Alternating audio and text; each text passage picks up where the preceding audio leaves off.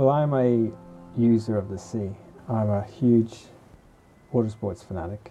I grew up sailing and I will take any opportunity to do any sport that involves the sea.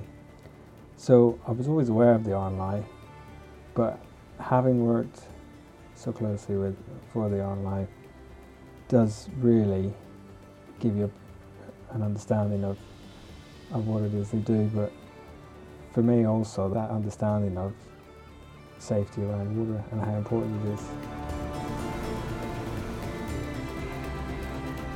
I'm Peter Eyre. I was a naval architect with the RNLI and one of the engineers responsible for the RNLI Shannon class. As part of the engineering team, I was lucky enough to find my way onto the Shannon project team, so a dedicated team uh, of engineers whose sole purpose was to develop the latest technology for the newest lifeboat. We essentially started with a, a single page of requirements that um, the RNLI had really used for all, all of its boats um, over the last 30 years previous. Things like boat must be capable of going head to sea at 17 knots into force 7. Pretty windy, pretty rough, especially around our coasts around the UK.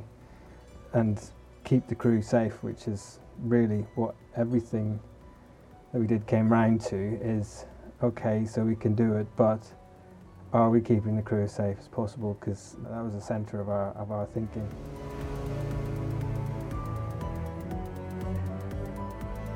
My first job really on the project team for creating the Shannon class was to analyse the um, sea trials that took place and to listen to, to the crew feedback really.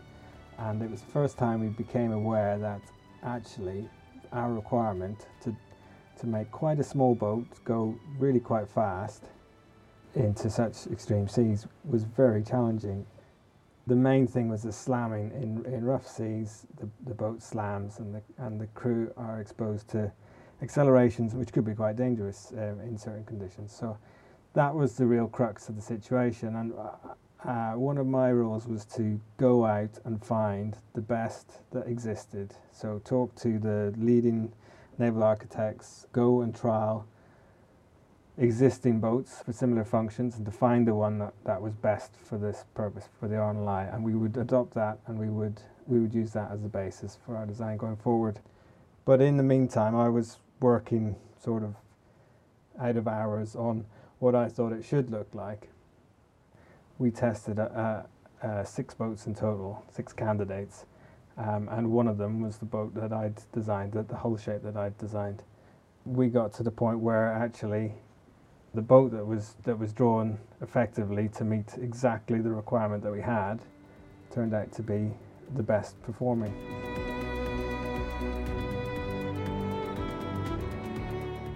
Working on projects like the Shannon is great. So there's so many milestones. I remember very clearly the first time the hull mold arrived. We started laying fabric into the hull mold. Not long after that, we we were launching the boat for the first time. It was touching the water for the first time, and there's a lot of anxiety. Have, is it the right weight? Is it going to float the right on the right marks? And then you're straight into doing self-right trials where you're watching the boat get tipped upside down and it's your calculations that are confirming that it's definitely going to come upright again.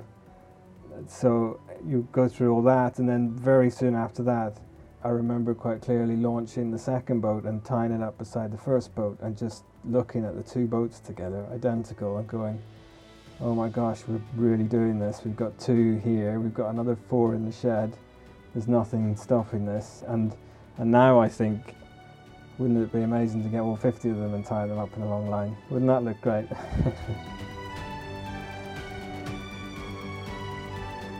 At the time of launching the first boats, it was clear that before very long there would be some uh, shouts that either went really well or or otherwise, but there would be some pretty big events. Most memorable really is, is Storm Ciara which I think was in uh, in 2020. uh, where the Hastings lifeboat was was conducting a search and got caught in a really really nasty uh, shore break. So really surf conditions, breaking waves, um, and I remember quite clearly receiving the WhatsApp message from a good friend of mine who'd who'd seen the news and sent it on, and you get that feeling in your stomach before you watch the video. What's what's happened? And um, what I remember vividly watching the video is exactly how the Shannon performed in our model trials because once we'd done our scale model trials, so we had little remote control boats essentially that we did lots of testing on, and the very last test we did was we took them down to the beach and we took them out in the surf to um, simulate really steep breaking waves.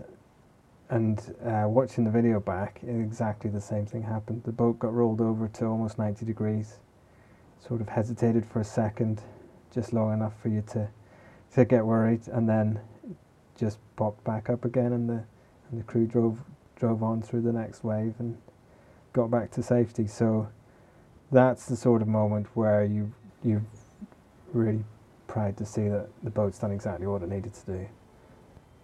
Yeah, uh, working on the on the Shannon class lifeboat was absolutely pinnacle of, of engineering career for me. Incredible experience, uh, an experience that I'm incredibly grateful for, and will, you know, always have it with me every time I go uh, to a new a new town or village around the coast. There's generally an RNLI presence there, and if I'm lucky, there's even a Shannon there. Knowing that you've been involved in, in, in such a project, and it, was such a great team, really, and having that in common with people all around the UK.